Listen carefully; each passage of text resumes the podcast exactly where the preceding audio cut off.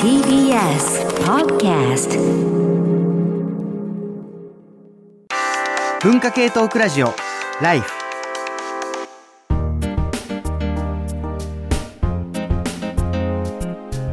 文化系トークラジオライフこの、えーポッドキャスティングはゆるライフということで、えー僕パーソナリティの鈴木健介がいつもの、まあ、本編のライフよりは割と静かめ緩めに喋、えー喋っていこうというそういう企画になっておりまして。まあねあの前回えー聞いてくださった人もいるかもしれないんですけれどもこう少しずつこう音のね環境とかを改善しながら、まあ、頑張って緩く聞けるようにと思ってやってるんですけれども、まあ、何せ素人仕事でございましてあのご容赦いただきたい点もまたたありますがまあ今日ものんびり続けていきたいなと、え思います。あの普段はね大学の教員をまあしているんですけど大学の先生ってこの授業以外にもいわゆるその大学の運営みたいな仕事っていうのをいろいろしなきゃいけないところがあるんですね。で僕自身はまああんまりそのいろんなねその役職とかをこうめちゃめちゃ引き受けたいとかいうことはないんですけれども、まあ、たまたま広報に関わる仕事をしていてこれでその学部をまあ宣伝する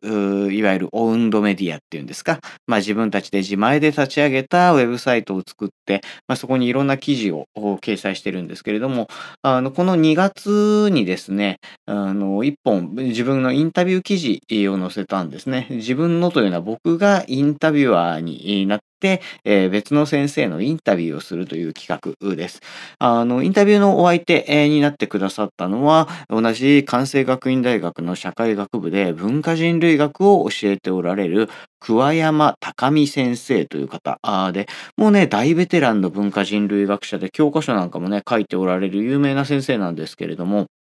まあ、この先生が、まあ、もうすぐあのご退職になるお年だということでこうオーラルヒストリーみたいなねその人のそのまあ来歴というか、ね、研究歴みたいなこととかを伺っていこうというので企画をしたんですけれどもそのまあ企画をしたその趣旨というのはもちろんいろいろそのお話を伺いたかったっていうのもあるんですけれども、まあ、この桑山先生のその研究テーマというのが非常にユニークであの文化人類学っていうと例えばアフリカに行ってその僕らとはもう全然違うその部族の風習を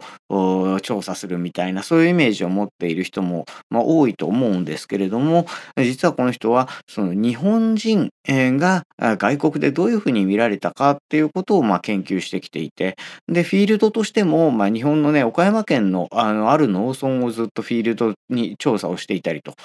結構ねあのユニークな研究をされてる方なんですけれども、まあ、そうしたその、まあ、文化人類学の研究の、まあ、立場から今こう世の中がこう例えば分断されていってる中ねその価値観の違う人とはもう関わりたくない意見の合わない人はブロックだなんていうね、まあ、そういう世の中に対してどう思いますかってことを聞いてみたくてあのちょっとインタビューを企画したんですけれどもいやすごくね面白いあの話がまあ聞けてそのまあ、文化人類学をその学ぶことによって一つの教養として、まあ、異なる他者と関わっていくことがまあできるようになるんじゃないかっていうことをおっしゃってくださって、まあ、非常に感銘を受けたんですけれども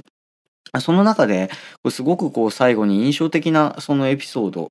というかね、お話があったんですね。どういうことかっていうと、その、まあ、異文化の人と関わりましょうっていうのは、まあ、よく言われることだと思うんだけれども、まあ、僕ちょっとこう失礼ながらこういうことを聞いちゃったんですね。要するに、そういうこう異なる人とコミュニケーションしていくのって、なんかコスパ悪くないですかと。もう違うと思ったらスパッと切っちゃった方がいい時代に、えどうやってその人と関わっていけばいいんだろうっていうね、かなり失礼なことを あの申し上げたんですけれども、それに対してその答えてくださったのが、その調査としてそのいろんな人と関わっていくと、やっぱりその自分がね、時に傷ついてしまうような、こんな人いるんだみたいな経験もしてしまうんだと。でも、そうしたその経験をすることことを通じて、あの、まあ、傷つくんだけれども、まあ、その傷ついていく経験でちょっと面の皮が厚くなって、まあ、いい意味で鈍感になっていくんだっていうんですね。この鈍感になるというトレーニングを桑山先生はインセンシティトレーニング、鈍感になるトレーニングっていうふうにおっしゃってたんですけれども、まあ、なるほどなと思ったんですよね。そのまあ僕たちがやっぱりこう異なる人と関わっていく時に傷ついてしまうことを、まあ、避けることによってもうブロックだっていうふうになっちゃうっていうのは何というかこう人を攻撃したり意図的に差別したりするのとは、まあ、ちょっと違う心の働きなのかなということもまあ思ったりしたんですけれども今日、あの、それに絡めて少し、あの、ご紹介したいのが、アメリカの話なんですね。あの、今年の1月4日付の日本経済新聞の記事に、あの、今年の重大リスクという記事が載っていて、これ、あの、政治学者のイアン・ブレマーが、あの、率いるユーラシアグループというね、あの、調査会社があるんですが、まあ、このユーラシアグループが発表した2023年の重大リスクということで、まあ、1位はならず者国家ロシア、えー、そして2位が最,、えー、最大化する州権力ということで、あの、ロシア、中国が、まあ、世界ののリスクだっていうふうに上がっていたんですけれども、この、えー、重大リスクの中で、注目したのが9位に上がっているデジタルネイティブ世代の台頭っていうやつなんですね。あまりいろんな記事でちゃんと紹介されてなかったんですけれども、このデジタルネイティブ世代が何のリスクになるのかというと、いわゆる Z 世代と呼ばれている今の20代から10代のその世代っていうのが新しい政治勢力になってくるんじゃないかと。で、そのアメリカのね、その世論の分断なんてのもリスクの中には上がってるんですけれども、今のそのアメリカのその Z 世代の、まあ、積極的なあの政治姿勢みたいなものが大きくその政治を揺るがしていくんじゃないかっていうことのようなんですね。あの Z 世代っていう言葉。あ自体はなんか日本だとねもうただの若者みたいな感じで扱われてますけれどもアメリカに行くとその非常に強いそのポリティカルな、まあ、主張を持っていて、まあ、リベラルだったり平等だったりそれこそあのいわゆるポリティカルコレクトネスだったりいわゆるポリコレとかって略されるやつですね、まあ、そうした主張に対して、まあ、共感的で例えばその気候変動に対しても対策をしていくべきだっていう価値観の人が多いとかあの倫理的な商売をしていない企業の製品をボイコットするとか、まあ、そういうようなその政治的な姿勢を持っている世代のことをアメリカでは Z 世代っっていうふうに言うんですよね。でそうした世代が台頭してくることを、まあ、一つのリスクとして捉えているということのようなんですよ。でなんでこれあの面白いなと思ったかっていうとあの最近、えー、読んだ本でちょっとこの今してきた話と関わる話を見つけたからなんですね。えー、グレッグ・ルキアノフという人とジョナサン・ハイトという、えー、2人の著者が書いた傷つきやすいアメリカの大学生たち大学と若者をダメにする善意と誤った信念の正体という、えー、本で、これあの、どういう本かというと、もうタイトルからなんとなくわかると思うんですけれども、アメリカの大学を扱った、アメリカの大学の現状を扱った本なんですね。で、どういうことが書いてあるかっていうと、とりわけ2013年以後というふうに著者たちは言うんですけれども、アメリカの大学において、まあ、アイデンティティとかポリティカルコレクトネス、これを根拠にした、まあ、時に暴力的な抗議抗議行動がま活発化しているっていうんです。まあ、例えば、あの、自分の主張と合わない主張をする講師が講演会に、えー、大学にやってくると。講演会で大学にやってくるとなった時に、えー、その講師の、まあ、講演会を阻止するために抗議行動を行ったり、まあ、講演会中に妨害行動を行ったりするだとか、それから、えー、授業においても、あの、教師が、まあ、語る、例えばネガティブな事例だとか、そういう話を聞くと傷ついててしまうので、もうそういうことを授業で取り扱わないでくれっていうふうに、え大学に要求を出したりだとか、まあそういう形で、その過剰とも言えるようなポリティカルコレクトネスを求める大学生たちの行動で、アメリカの大学教育がまボロボロになっちゃってるよっていうことを、まあ、主張している本なんですよね。でこれがなんでその話とか最初にしてた話と関わるのかっていうとおそらくその、まあ、著者のうちそのファーストオーサーであるルキアノフがあの考えていることだと思うんですけれどもあのこのアメリカのその大学の教育がダメになっていった背景には、文字通りタイトルに書いてある、アメリカの若者が傷つきやすくなっているっていうところに原因があるんだていうからなんですよ。あのもうちょっと具体的に挙げていくとその1995年以降生まれのアイジェンいわゆるインターネット世代 A ですね、えー、アイジェンと言われる世代が、まあ、大学に入学してきた、まあ、2013年以後に、えー、こうした行動が目立つようになっていて、えー、彼らは非常にその生育環境が、まあ、過保護なものになっていたと。まあ、それはあの例えば治安の悪化とかあの親がその子供に対してケアをするその義務がすごいこう厳しくなっていったとか、まあ、そういうことで、まあ、過保護に育ってしまったのでま大学の学生の中でも、まあ、うつ病の若者が増加しているだとか、まあ、そういうことが、まあ、一つの背景。そして、えー、もう一つの背景が、まあ、アメリカの世論のその感情的な分断民主党か共和党かっていうことであるいは、えー、っと主流の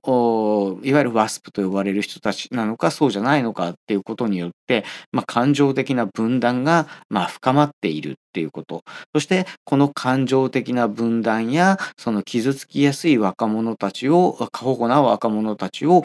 全肯定するような左翼の教授の割合が大学に増えたこと。でこうした、えー、ことが重なった上に大学がまあなんというか事なかれ主義的に、えー、官僚主義的にその学生たちの言うことをこうお客様としてはいはいっていうことを聞いていくことによってアメリカの教育はダメになっているんだとという、まあ、そういう主張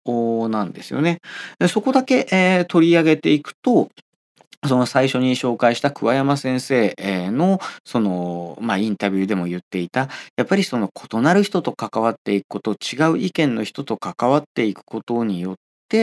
その、ちょっとこう傷ついて、その傷ついたことで、まあ、図太くなっていくというか、僕インタビューの中ではかさぶたっていう言い方をするんだけど、むき出しの心のままで、まあ、人と向き合うと、やっぱりすごい辛いし、傷ついてしまうし、でもだからこそ、そういう経験を通じて、傷がかさぶたになっていって、それで、なんというか、まあ、人と向き合えるようになるっていうことなんですかねって、まあ、思ったんですけれども、まあ、それとちょっと近い話なのかなと思います。あの、本のその後半ではま具体的な提言としてやっぱりそのちょっとこう失敗したり傷ついたりする経験を子どもたちにさせていこうみたいなことが、え、ま書かれている部分ですよね。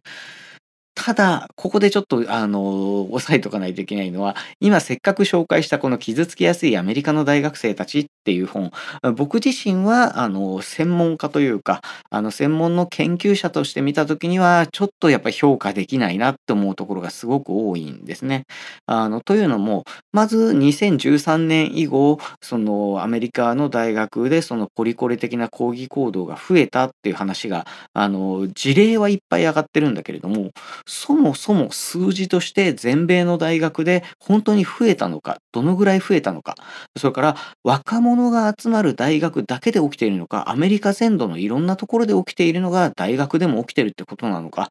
そうした基本的なデータが全然出てこないんですね。で、あの、おそらくその共著者であるジョナサン・ハイトという社会心理学者が、ま、書いているであろうと思われる人間って一般的にこういう心理的な傾向があるよね。例えば、身内には優しいよねとか、あの、身内じゃない人にとっては、身内じゃない人に対しては冷たいよねとか、まあ、そういう心理的な傾向の話は書いてあるんだけれども、あんまり根拠になるような話っていうのが、まあ、出てこない。つまり、えー、著者が挙げてるような、あの、まあ、現象を取り上げるだけでは、その過保護にされた学生たちが増えたのかもまあ、よくわからない、明らかになってないし、よくよく考えたら過保護になって傷つきやすいんだったら抗議行動をしたら自分が傷つくわけだから、なんか繋がらなくない？っていう感じもするんですよね。そういう意味でなんかちょっと違和感があるなと思ったんですけどもこれはあくまでまあ専門家として見た時のお話、まあ、実際にそのアメリカの大学でいろんなそのちょっと困った事例が起きているっていうのはまあ確かだと思うんですね。でその時の向き合い方の問題かなって思ったんですよ。著者たちはその心理学の実験結果や社会学のその研究成果っていうのを挙げながら、まあ、私たちの一般的な心理傾向とそのアメリカでこの20年ぐらいの間にその起きた、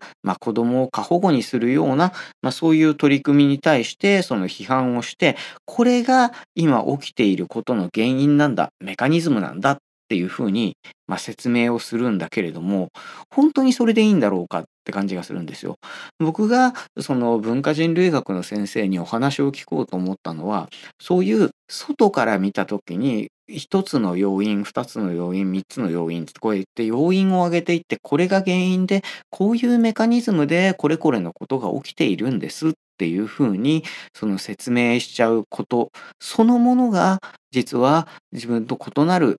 世界に生きている人との、まあ、対話を生まないんじゃないかって思ったんですよね。その桑山先生のそのインタビューの中では、まあ、いくつかその人と向き合う時の原則みたいなことっていうのをそのお話ししてくださっているんですけれどもやっぱり自分とは違う他者がいるという認識を持って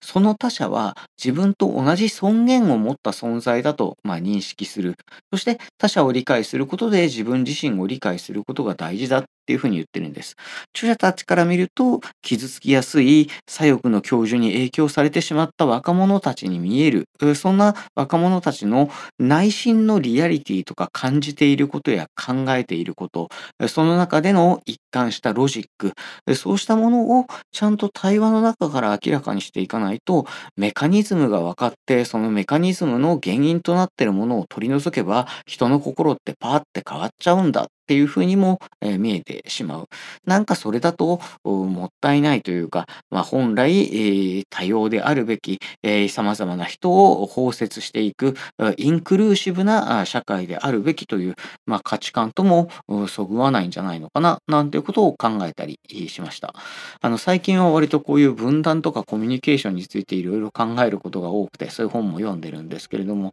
また次回あの全然違うテーマになるかもしれませんがこんな感じでゆるく喋っていきたいと思います。えー、お相手は鈴木健介でした。また次回のゆるライフでお会いしましょう。